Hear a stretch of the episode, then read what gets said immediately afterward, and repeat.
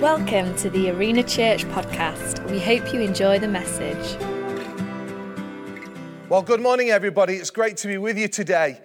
Whilst we're online, the churches across all locations are gathering in Ilkeston for a very special Sunday. We do it three or four times a year where we uh, come together and we're inspired together. And uh, there's a visionary uh, message that uh, I have the joy of, of bringing and also an update of where we are. And today, what I want to do, I want to launch straight into it because I want to talk about defying the odds. Defying the odds. As you know, Mark Batterson is a friend of Arena Church. And uh, Mark tells a story in the Circle Maker book of the Mississippi farmer who uh, there was drought in that particular area of Mississippi, and the rural church pastor was so concerned for all the farmers that he pulled together a prayer meeting and uh, called them out, and they came in the evening. And it was just so happened that they all came, but this one Mississippi farmer came with his waders on. They're all laughing at him and saying, What on earth are you doing? And he says, I haven't just come to pray, I've come expecting for the rain to come.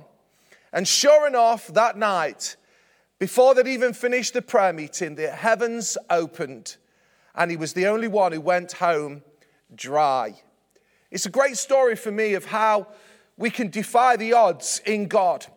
I want to just take you to Amos in chapter 9 and verse 13. It's a passage that's really confused me at times because it doesn't make sense in the natural, and that is the point of this. But let me read it to you if you've never read it. It says there that the days are coming, declares the Lord, when the reaper will be overtaken by the plowman and the planter by the one treading grapes. New wine will drip from the mountains and flow from the hills. As we look up to God and gain a greater vision and perspective, we also get a new revelation. And what God begins to do is He begins to deposit this promise and picture that I've just read from Amos. It's a picture of exponential, supernatural growth and harvesting in a time where there was very little happening. And it reminds me of where we are today with much fear and much concern around the world and around this country, very practical needs that people are facing. And that's what the picture of Amos, and God gave Amos this vision for the nation. But here's the question How does the plowman overtake the reaper? It doesn't make sense. You see, in God, this is what I felt God say. In God, the growth stages are no longer restricted by natural farming laws of planting and harvesting, but they have become supernatural in nature. You see, the field is growing at the same time it is being harvested. Wow. And planted and the seasons are overlapping. And this is the point of this picture. This is what Amos 9:13 promise gives us. It is a picture of defying the odds. And it's a call for us to walk in faith. Now, in the ensuing weeks across all the locations and online, we're going to be talking about let's talk about faith. And we're going to be talking uh, into a number of things. And one of those weeks, we're going to be talking about the gift of faith and how it is exercised and how it is given. And let me just give you a brief introduction to that. The gift of faith is an extraordinary confidence in God and His promises. You see, we are called to walk this life of faith. The Waymaker song, even when I can't feel it, you're working. Even when I can't see it, you're working. You never stop. You never stop working. God is at work, friend. God is at work. God is at work in our lives. God is at work in our towns. God is at work in our cities. And God is at work in the nation and the nations of the world. And we need to lift up our eyes and see what God is seeing. But as I just have these few minutes with you, I want to encourage you in your journey of faith. I want to take you for a moment to Romans in chapter 4, verse 17 through to 18. I'm going to read it from a contemporary version, the message. And I want to take us to Abraham, the father of faith. Let's read together, shall we? He reads there, we call Abraham father, not because he got God's attention by living like a saint, but because God made him some, something out of Abraham when he was a nobody. Isn't that what we've always read in Scripture? God saying to Abraham, I set you up as a father of many peoples. Abraham was first named father and then became a father because he dared to trust God to do what only God could do raise the dead to life, with a word, make something out of nothing.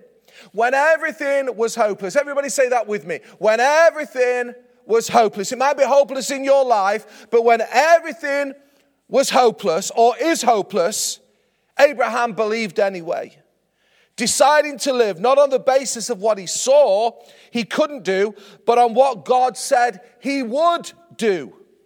And so he was made the father of a multitude of peoples. God himself said to him, You're going to have a big family, Abraham. Now, Abraham defied the odds.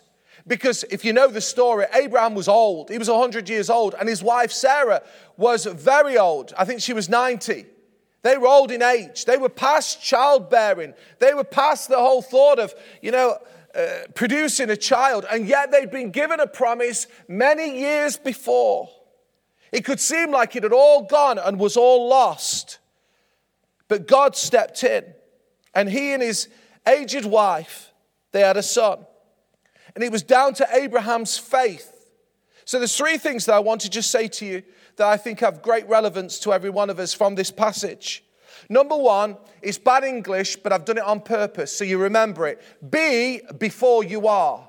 Be before you are. It says there that Abraham first was named father, then he became a father. What I've been in, intrigued by is many people have been labeled in this w- world, and you, the label is stuck. You're a dunce, you're an idiot, you're a fool, you'll always be a fool. You waste money, you're this, you're uneducated, you know, you, are not nice looking, you have no uh, charisma, you know, you're never going to achieve anything. And these labels stick on, on our lives if we're not careful. We need to throw off the labels of the past and we need to believe what God said to us, and we need to then start living in that truth. We need to be before we are. Abraham lived like a father before he became a father.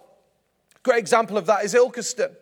When we came to Ilkeston, we just knew that we wanted to plant a city minded church in a market town. What do I mean? We wanted to have community outreaches. We wanted to have buildings. We wanted to have staff. We wanted to be impactful. We wanted for the town to know that we were here. That doesn't happen in many market towns, but it does in Ilkeston. And we determined to live like it even before we became like it. Does that make sense? You see, what I did 22 years ago, I determined my preferred future for this church. I said, this is not going to be determined. This church, Arena Church, is not going to be determined by its geography. It's not going to be determined by its demographics. It's not going to be determined by my past failings and my past mistakes. I began to hear the Lord say to me, Ask of me, ask of me, Christian, ask me. And I began to walk in it. It may be that you've been born from the wrong side of town. You lack education. But I want to encourage you to be before you are, to live, to live in the, in the, what God has said to you in the promises of God. Secondly, he says that Abraham dared to trust God to do what only he could do. Again, Mark Batterson often says, work like it depends on you and pray like it depends on God. And the Bible verse that comes to mind when I think about this is Ephesians 3, verse 20. We quote it no end in the church. Read it with me. It says, Now to him who's able to do immeasurably more than all we could ask or imagine, according to his power that is at work within us. Can I ask you, what are you daring to trust God with? What are you daring to trust God to do what only he can do? Have you got some issues in your family? Are you, are you wanting a husband and a godly husband and a godly wife? Are you wanting to build this great business? Are you wanting to see your kids and grandkids and great grandkids saved and they're not presently? I want to encourage you to trust God to do what only He can do. And we do that through prayer, circling it in prayer, and we're also doing it by working hard. There's a young man in our church who did incredibly well at school. He was in, in I won't mention his name, he's now in one of the best uh, colleges in Nottingham. He's just been given an incredible opportunity to go and do a law degree and then finance him as he does that. And he has an aspiration to get into politics. And we all joke about him, him being the next prime minister of, of England. Why not? We want to encourage our young people and everybody to dare to trust God, to do what only God can do. And thirdly, Abraham lived on the basis of what God said and can do and not on what he naturally saw. In the natural, Abraham was past childbearing. He didn't have it in him. I'm not being crude, he just didn't have it in him. It was a supernatural occurrence that would have taken place. His wife, her body would not have had it in her. And yet, the reality is that God did what God said he would do. And in the natural, they could have looked on and said, This will never happen. That was Sarah's story, but not Abraham, the father of faith. As I've reminded you at the very beginning, the song that really encouraged me in this and still does is the Waymaker chorus. Even when I can't see it, you're working. Even when I don't feel it, you're working. Uh, do you ever feel like that? You might feel like that today. But let me tell you, God never stops working. We live in this in this realm of the, the, the visible. But I want to tell you, God is in operation in the invisible realm. There are things at work that God is orchestrating and putting the dots together in readiness for what He wants to do in your life and what He wants to do in us as a church. Guys, things are tough. Things are, are, difficult. We have the same issues of energy and gas prices and cost of goods and inflation and all those kinds of things as a ministry. But I want to tell you, we are still as committed as ever, not just to remaining where we are, but to keep moving forward. This is only possible as we live on the basis of what God said and what He can do and what He's promised to me and the team, and not on what we naturally see. Let me remind you of those verses that we read together. Abraham was first named father, then became a father because he dared to trust God to do what only God could do. Raise the dead if necessary with a word, make something out of nothing. I reminded you at the very beginning, we quoted it together, when everything was hopeless. In the midst of hopelessness, in the midst of despair, in the midst of disappointment, in the midst of tragedy, in the midst of pain, in the midst of sadness, in the midst of depression, let me tell you, it is not hopeless in God. Abraham believed anyway. Can I encourage you, faith in your heart, to believe what God has said to you? Get a promise from God's word in your heart, and then decide to live not on the basis of what you see, but on what God said He would do. Your marriage may be hopeless. Your relationships may be hopeless. Your business at this moment may be stuttering and hopeless.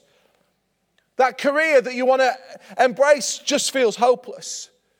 But God is able to do it. One of our moving forward pastors, very quickly, Paul and Sally Sherwin, have done a terrific job, a terrific job over in Leek. And they was just saying and sharing with our uh, pastors their 16 year journey. It's been a 16 year journey of heartache, but I want to tell you, they did not believe on the basis of what they saw. They lived on the basis of what God said. And 16 years later, God has brought an incredible breakthrough. And we celebrated with them as they were baptizing. I believe it was seven people in the church. That is remarkable in that church. so, can I encourage you? Lift up your eyes. Lift up your eyes Begin to believe what only God can do. Begin to dream big. Pray continually. Work hard. And defy the odds. You may have felt like you've been written off. I want to tell you, there may be people who write you off. You may have been written off yourself. You've written yourself off. But God has never written you off. His love knows no bounds. And He wants your life to defy all the odds. I wonder if today you don't know the Lord and you say, Today, Christian, oh, I so want that message. You can. It all begins with Jesus. It all begins at the cross. It all begins as you repent of your sin and your past life and enter into this new life. When you hear the call to follow Jesus, is there somebody today who would say, I'm going to follow the Lord? If that's you today, just pray this prayer with me. Say, Jesus, I follow you today. I commit my life to you. I receive your love and your forgiveness. I confess my sins and I enter into this new life. If that is you today, I would really encourage you, if you're close by, connect with us at Arena Church. If you're near to another church, connect with a good Bible preaching, Bible believing church, because this is the beginning of your journey for you to defy the odds. There are other people who you're just in pain and disappointment and tragedy and everything seems lost. Can I encourage you to lift up your eyes, to begin to see the picture of Amos, how it's a supernatural thing that takes place? Come on, just lift your hands to heaven, even where you are in your living room or wherever you are. Just say, Dear Jesus, I believe this word to my heart. I receive this word to my heart. I believe in the name of Jesus that I am going to live not on what I see, but on what you have said. And I'm going to continue to trust you and believe for a breakthrough in these areas that are troubling me in my life. I commit my life to you. Help me, Jesus, in Jesus' name. Amen. Can I just encourage you guys just to give a big shout of praise to God? He's worthy of praise, He's worthy of honor, He's worthy of glory, and He's on the throne and He goes before you and He is for you. Come on, let's defy the odds together. I look forward to seeing you live in person at some point. But in the meantime, as always, I love you, I'm praying for you, and I believe in you. God bless you.